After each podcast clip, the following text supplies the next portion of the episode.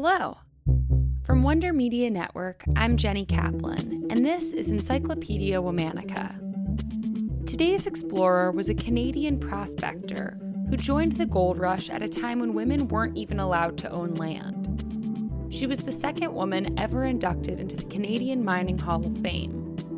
Let's talk about Kate Rice.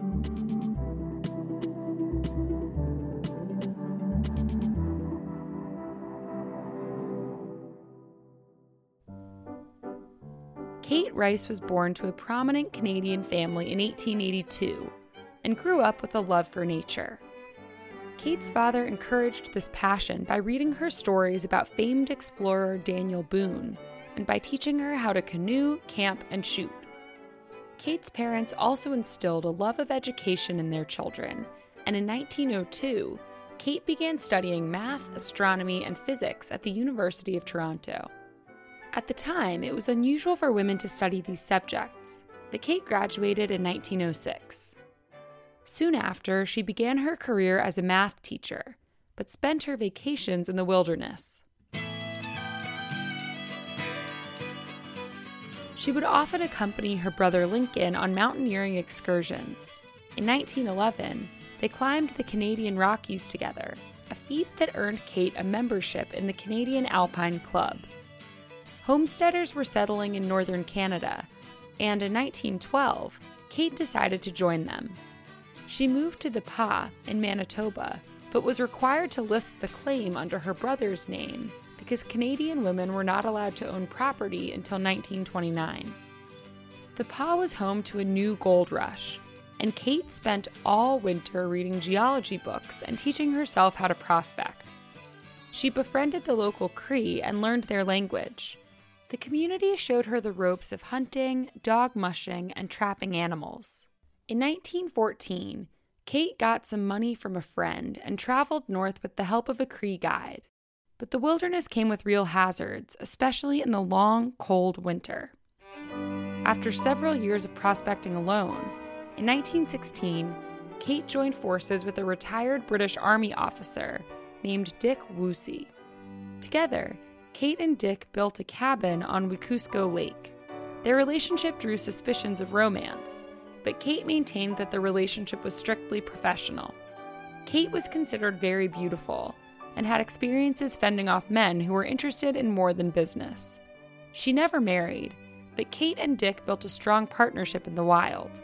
They trapped animals for food, fished, and prospected across many sites in Manitoba. Eventually, Dick struck gold at Herb Lake and became known as the father of the Herb Lake Gold Rush. Kate found many veins of nickel and copper ore, and in 1928, she formed the Rice Island Nickel Mining Company. It's said that Kate was offered $500,000 for her nickel claims, but turned it down in the hopes that the offer would double. When the buyer walked away, Kate was left to sell her land for just $20,000. During this time, Kate was featured in the news for breaking gender norms. Headlines read, Lure of the Out of Doors led girl to rich claims, and Ontario girl winning out as pioneer and prospector. The articles discussed her shooting prowess and love for traveling to places untouched by man. In 1940, Dick died unexpectedly. Though Kate was greatly affected by his death, she continued to prospect, hunt, and garden on the island they once shared. She wrote for the Toronto Star and published research about meteorological and astronomical observations. In 1962, after years of living alone in the wilderness, Kate began to worry about her mental state. According to legend, she buried her money and checked herself into a psychiatric hospital, where she declared herself insane. Some sources say that after observation, the doctors concluded that Kate was not mentally unstable, but rather just a prospector. Kate spent the last days of her life at a nursing home and died penniless in 1964. She was buried in Minnedosa in an unmarked grave. At a time when she didn't really have full rights under the law, Kate Rice made a living as an accomplished prospector with several discoveries to her name. Kate said, If women could understand the thrills of prospecting, there would be lots of them doing it. She also maintained that no woman need hesitate about entering the mining field because she's a woman. It isn't courage that is needed so much as perseverance.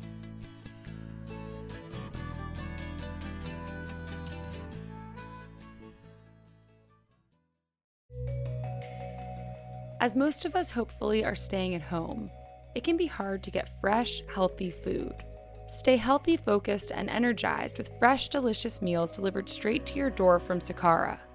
Sakara is a nutrition company that believes wellness begins with what you eat. From hearty salads and nutrient dense granolas to savory flatbreads and seasonal fruit parfaits, their ever changing menu of creative, chef crafted meals makes clean eating delicious.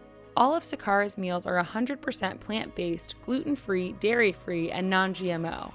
In addition to their delicious meals, Sakara also offers daily essentials like supplements and herbal teas to complete your wellness routine and support overall health and vitality. To boost immunity, try their best selling daily probiotic blend or detox water drops with pure chlorophyll. Right now, Sakara is offering our listeners 20% off their order if they go to sakara.com slash encyclopedia or enter code encyclopedia at checkout. That's Sakara, S A K A R A dot com slash encyclopedia to get 20% off your order. Sakara.com slash encyclopedia. All month, we're talking about explorers and contenders.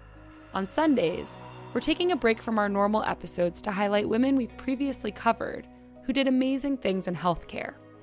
For more on why we're doing what we're doing, check out our Encyclopedia Womannica newsletter, Womannica Weekly.